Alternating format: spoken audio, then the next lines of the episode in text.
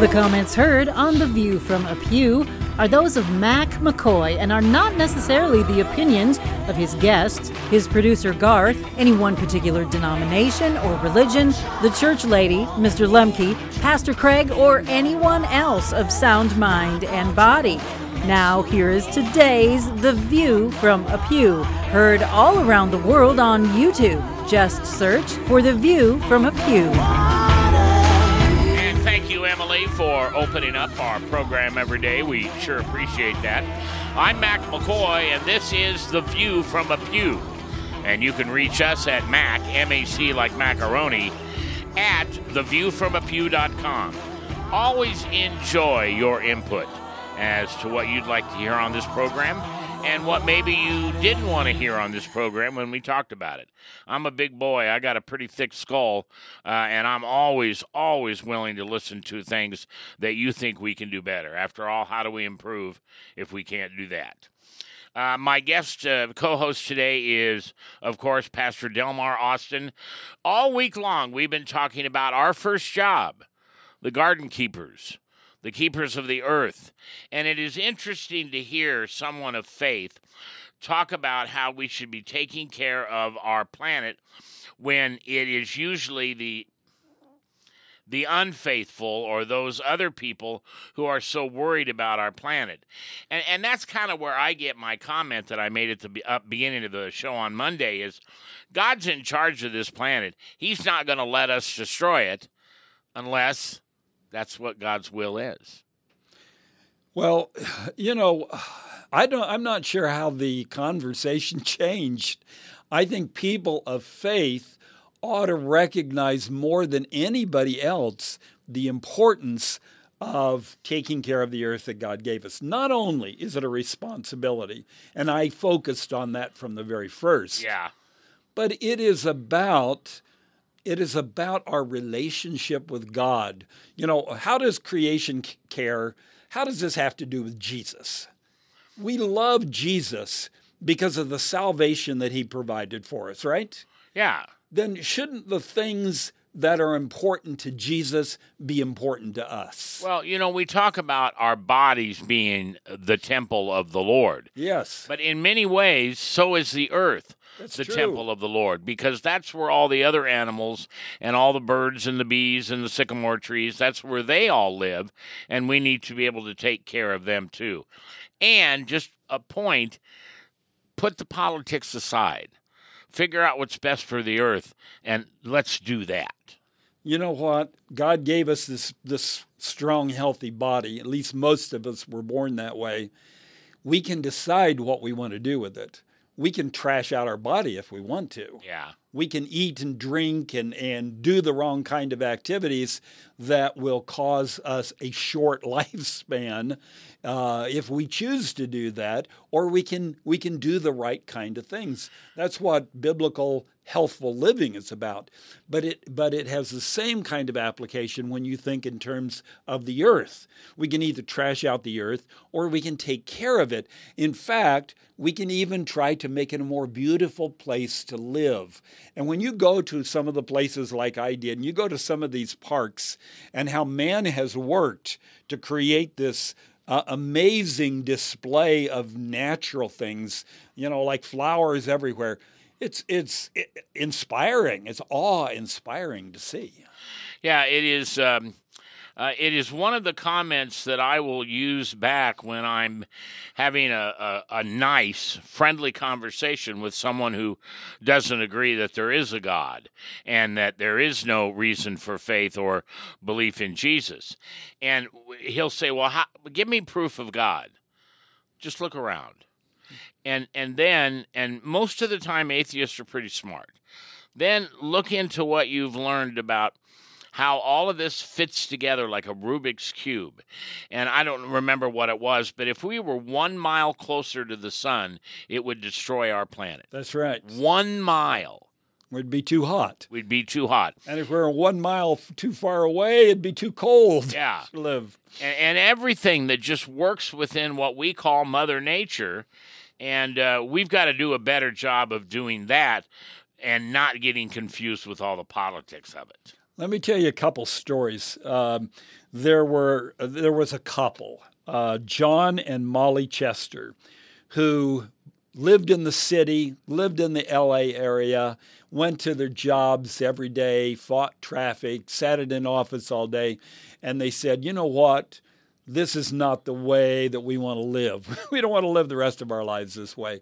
What we want to do is we want to go out and live on a farm and farm the land and see if we can do this. And so they go out and they find a piece of land north of L.A. It's about 200 acres, and it is wasted land. It had been a horse ranch at one time. Oh, okay. And everything was, it had been years since the land had been used, but it was just, it was trashed out with buildings that were collapsed. It was, there were weeds growing everywhere. It was an ugly piece of land. Well, they bought it for a good price, and then they were able to start restoring it.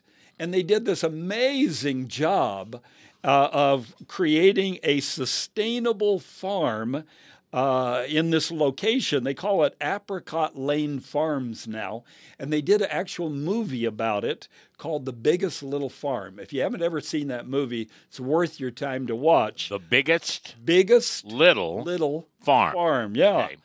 Okay. They have... On that farm today, which is a very active farm, they produce 200 variety of fruit and vegetables.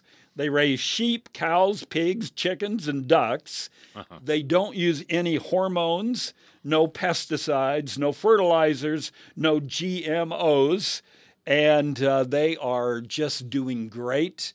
They have everything they do is in a very natural way, and the farm itself, the land itself, it has become very fertile. Out of this wasted land that nobody was doing anything with, now through the processes that they are using, this place has become an amazing place, and it's producing all this kind of stuff. And where is this at again? This is Apricot Lane? This is north of the L.A. area. You can go on tours today and actually see what they're doing. And it is so popular. Everybody knows what they're doing. They sell a dozen eggs for $15, and they never have enough. Wow. because people want good eggs that are raised under natural conditions. And that's what they're doing. Yeah, you see that in the grocery store all the time, range-free. Yeah. And no pesticides, no things like that. That's right, because they want people to be healthy when they're consuming products that come off of a place where the chickens are. Absolutely. But did you know that here in Nebraska that we have another similar kind of story? If you've ever heard of the author Marie Sandoz. No. She wrote a bunch of books about what it was like when her father first came and pioneered in western Nebraska. Oh. Old Jules is one of those stories. Old Jules is someone who comes to western Nebraska. He creates a dugout for himself. And the first thing he does, this is out in western Nebraska where there is little rainfall and there's very, you don't think of this as a prime garden spot. He is able to create all sorts of things and grow them in the location where he is at, where the agriculturalists are telling him, you can't do it. You can't make these things grow. He makes them grow. He even starts, this is in western Nebraska, he even starts a vineyard out there and makes it grow and produces his own grapes and wine. That's awesome. It's an amazing story because why? They're taking care of the earth. They're helping the earth be what it should be. And, you think, well, I'll let somebody else do it. But think how much more beautiful all of America could be or all of the world if we would take this idea that we need to care for this planet. And I'm going to say it again. I've said it a couple times.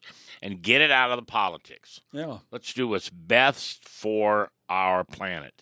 Whatever happened to the Boy Scout code, which says, I will do my best to be clean in my outdoor manners, be careful with fire, be considerate in the outdoors, and be conservation-minded. That's what it's about. It just means taking care. And there are some simple things that we can do. We don't have to try to change the whole world. There are simple things that we can do at home to be conservation-minded. Absolutely. Now, some of those things, and I know we talked about this before, is when you go camping, you don't leave any trace that you're there, and that's not a bean can. That's nothing, and we could do that. When I say trashing out, I mean it literally. Yeah. There's so many places that are trashed out, and I hate going camping at a place where somebody else has been there, and they left beer cans everywhere, and they half-burned something in the fire pit, and it's still there, and they've left their trash scattered around. You don't need to do that. You can clean up. You can take bags with you. I mean, that's just bad manners. All right, and there's also, and we see this on the television, and I don't remember what it's called. Maybe you do. This big, almost island of trash that's in the Pacific Ocean. Yes. And it moves around with the tides, and it just continues to swallow up more and more and more, and they don't know what to do with it. That's right. But it's filled with plastic things that will never, ever come into Earth and be part of it again. Why it gets out to the water, I'm not completely sure. But people just don't care, and they trash things when they're out on the water sometimes. My son spent a year in the Marshall Islands, which is way, way, way out in the Pacific Ocean. Yeah. And he was way out on a small little island. I visited him out there. We went snorkeling together, and guess what we found way out there in the Pacific Ocean? We found old tires. We found plastic jugs. We found all sorts of junk that was on the floor of the bay that was around that island. It was just discouraging that trash just goes everywhere. And it's not that people drop it there; it moves there with the tides. It washes up there. Yes. Yeah. Well, we've got to do a better job of creating beauty and order and what we can do to sustain life. We still have a lot of beauty on this earth. We need to take care of it and try to clean up the parts that we have not done such a good job with. All right, that'll wrap it up for our program this week. We will be back on Monday, this very time, very place. And as I always like to say, take the weekend and think of somebody you carry a resentment for and give them forgiveness. You know, forgiveness is very, very hard to figure out, but it's not hard to do when you just realize that Jesus died on the cross so we would be forgiven for our sin. So let's be more like Christ and forgive those who have done us wrong. It's what he said in the Lord's Prayer. It's what it's the reason he died on the cross. All right, you take care. Have a great weekend, and thank you to Divine Truth Christian Store. Divine Truth Christian Store, where you'll find more.